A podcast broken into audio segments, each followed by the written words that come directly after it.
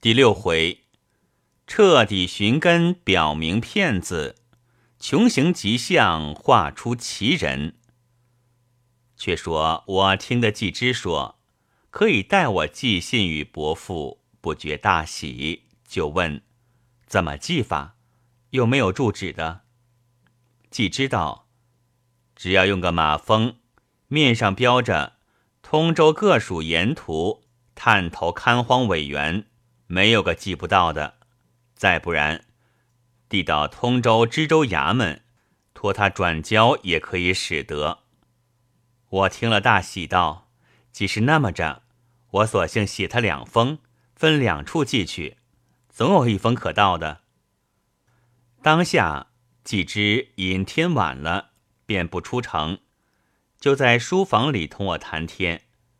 我说起今日到祥珍姑镯子架。被那掌柜拉着我诉说被骗的一节，季之叹道：“人心险诈，行骗乃是常事。这件事情我早就知道了。你今日听了那掌柜的话，只知道外面这些情节，还不知道内里的事情。就是那掌柜自家也还在那里做梦，不知是哪一个骗他的呢？”我惊道：“那么说。”大哥是知道那个骗子的了，为什么不去告诉了他？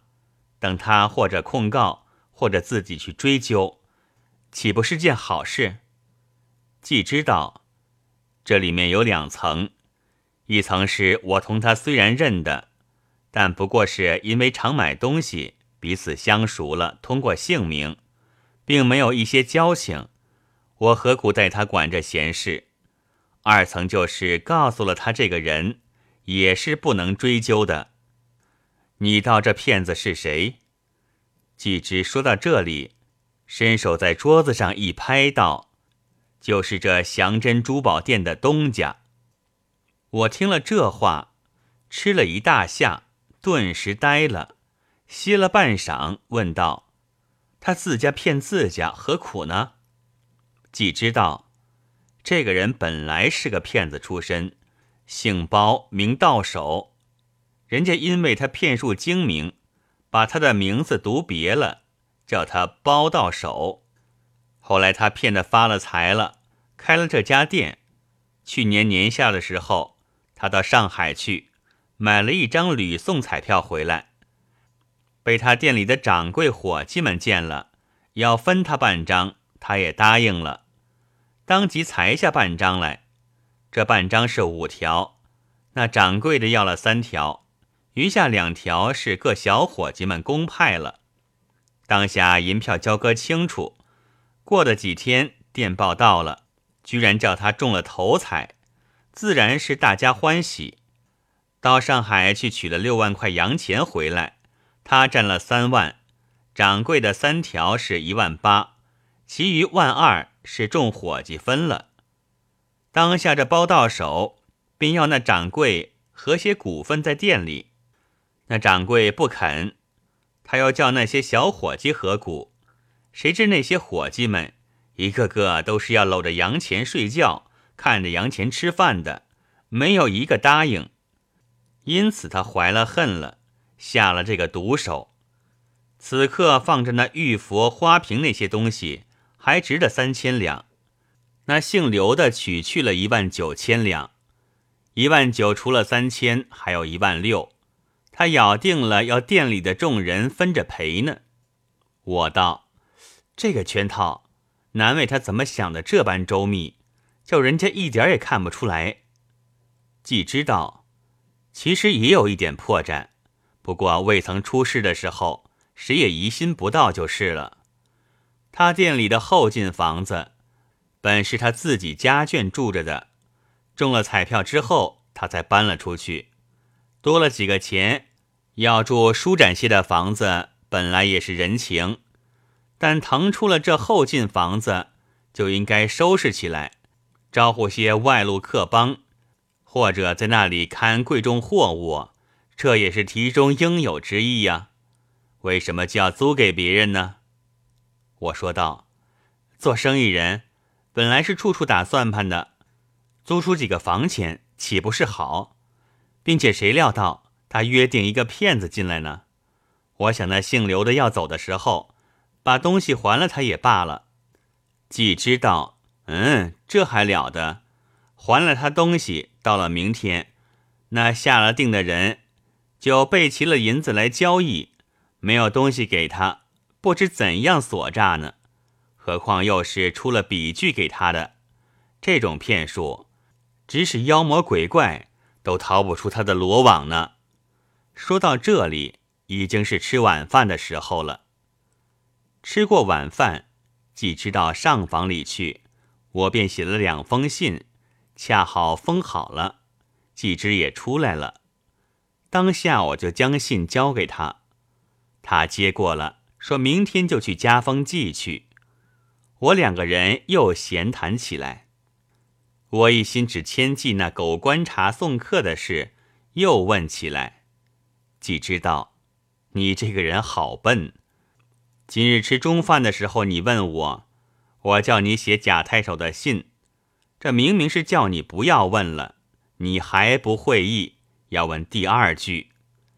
其实我那时候未尝不好说，不过那些同桌吃饭的人，虽说是同事，然而都是什么藩台啦、首府啦、都署木有啦，这班人见的，知道他们是什么路数。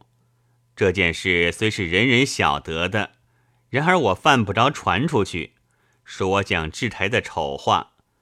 我同你呢，又不知是什么缘法，很要好的，随便同你谈句天儿，也是处处要想。教导呢，我是不敢说，不过处处都想提点你，好等你知道些事情。我到底比你吃长几年，出门又比你早。我道：“这是我日夕感激的。既知道，若说感激，你感激不了许多呢。你记得吗？你读的四书一大半是我教的。小时候要看闲书，又不敢叫先生晓得，有不懂的地方都是来问我。我还记得你读《孟子·动心章》，不得于言，勿求于心。”不得于心，勿求于气。那几句读了一天不得上口，急得要哭出来了。还是我逐句带你讲解了，你才记得呢。我又不是先生，没有受你的束修，这便怎样呢？此时我想起小时候读书，多半是季之教我的。虽说是从先生，然而那先生只知每日教两遍书。记不得，只会打，哪里有什么好叫法？若不是季之，我至今还是只字不通呢。此刻他又是这等招呼我，处处提点我，这等人，我今生今世要觅第二个，只怕是难的了。想到这里，心里感激的不知怎样才好，几乎流下泪来，因说道。这个非但我一个人感激，就是先君家母，也是感激的了不得的。此时我把狗观察的事早已忘了，一心只感激季之。说话之中，声音也噎住了。季之看见，忙道：“兄弟，且莫说这些话，你听狗观察的故事吧。那狗观察单名一个才字。”人家都叫他狗才，我听到这里，不禁扑哧一声笑将出来。季之接着道：“那狗才前两年上了一个条陈给制台，是讲理财的正法。这个条陈与藩台很有爱的，叫藩台知道了，很过不去，因在制台跟前狠狠地说了他些坏话，就此黑了。”后来那藩台升任去了，换了此刻这位藩台，因为他上过那个条陈，也不肯招呼他，因此接连两三年没有差事，穷的吃尽当光了。我说道：“这句话只怕大哥说错了。我今日里看见他送客的时候，莫说穿的是崭新衣服，底下人也四五个，哪里至于吃尽当光？吃尽当光，只怕不能够这么样了。季之笑道：“兄弟，你处事日子浅，哪里知道的许多？那奇人是最会摆架子的，认识穷到怎么样，还是要摆着穷架子。有一个笑话，还是我用的底下人告诉我的。我告诉了这个笑话给你听，你就知道了。”这底下人，我此刻还用着呢，就是那个高升。这高升是京城里的人，我那年进京会试的时候就用了他。他有一天对我说一件事，说是从前未投着主人的时候，天天早起到茶馆里去泡一碗茶，坐过半天。京城里小茶馆泡茶，只要两个京钱，合着外省的四文。要是自己带了茶叶去呢，只要一个京钱就够了。有一天，高升到了茶馆里，看见一个奇人进来泡茶，却是自己带的茶叶。打开了纸包，把茶叶尽情放在碗里。那堂上的人道：“茶叶怕少了吧？”那奇人哼了一声道：“你哪里懂得？”我这个是大西洋红毛法兰西来的上好龙井茶，只要这么三四片就够了。要是多泡了几片，要闹到成年不想喝茶呢。堂上的人只好同他泡上了。高升听了，以为奇怪，走过去看看，他那茶碗里间飘着三四片茶叶，就是平常吃的香片茶。那一碗泡茶的水，莫说没有红色，连黄也不曾黄一黄，竟是一碗白冷冷的开水。高升心中已是暗暗好笑。后来又看见他在腰里掏出两个金钱来，买了一个烧饼，在那里撕着吃，细细咀嚼，像很有味的光景。吃了一个多时辰，方才吃完。忽然又伸出一个指头，蘸些唾沫，在桌上写字，蘸一口，写一笔。高升心中很以为奇，暗想这个人何以用功到如此，在茶馆里还背临古帖呢？细细留心去看他写什么字，原来他哪里是写字，只因他吃烧饼时，虽然吃的十分小心。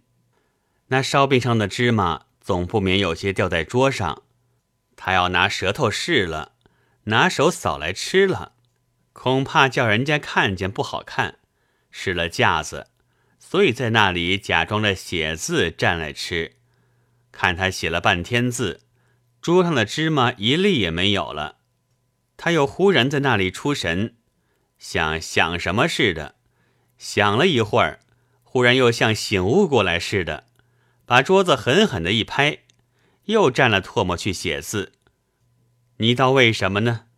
原来他吃烧饼的时候，有两粒芝麻掉在桌子缝里，任凭他怎样蘸唾沫写字，总写不到嘴里，所以他故意做成忘记的样子，又故意做成忽然醒悟的样子，把桌子拍一拍，那芝麻自然震了出来。他再做成写字的样子。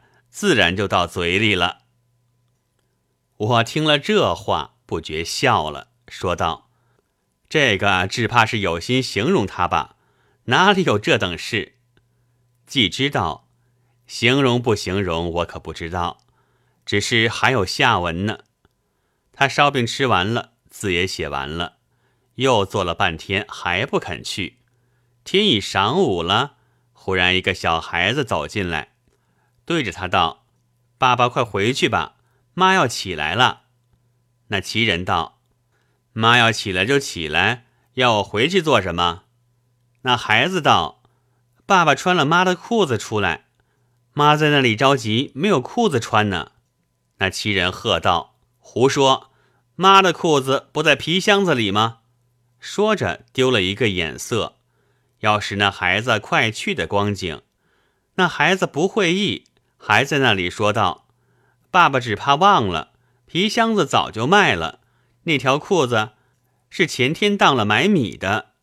妈还叫我说，屋里的米只剩了一把，喂鸡儿也喂不饱的了，叫爸爸快去买半升米来，才够做中饭呢。”那奇人大喝一声道：“滚你的吧！这里又没有谁给我借钱，要你来装这些穷话做什么？”那孩子吓得垂下了手，答应了几个“是”字，倒退了几步，方才出去。那奇人还自言自语道：“可恨那些人天天来给我借钱，我哪里有许多钱应酬他，只得装着穷说两句穷话。”这些孩子们听惯了，不管有人没人，开口就说穷话。其实，在这茶馆里，哪里用得着呢？老实说，咱们吃的是皇上家的粮，哪里就穷到这个份儿呢？说着，立起来要走。那堂上的人向他要钱，他笑道：“我叫这孩子气昏了，开水钱也忘了开发。”说罢。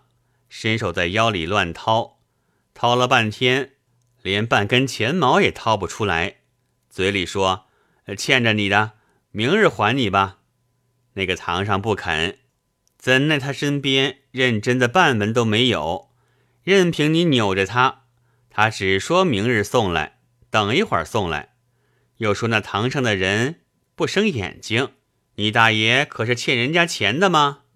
那堂上说。我只要你一个钱开水钱，不管你什么大爷二爷，你还了一文钱，就认你是好汉；还不出一文钱，凭你是大爷二爷，也得要留下个东西来做抵押。你要知道，我不能为了一文钱到你府上去收账。那奇人急了，只得在身边掏出一块手帕来抵押。那堂上抖开来一看。是一块方方的蓝洋布，上头龌龊的了不得，看上去大约有半年没有下水洗过的了。阴冷笑道：“也罢，你不来取，好歹可以留着擦桌子。”那奇人方得脱身去了。你说这不是奇人摆架子的凭据吗？我听了这一番言语，笑说道：“大哥，你不要只管形容奇人了。”告诉了我狗才那桩事吧。季之不慌不忙说将出来，正是尽多怪状供谈笑，尚有奇闻说出来。要知季之说出什么情节来，且待下回再记。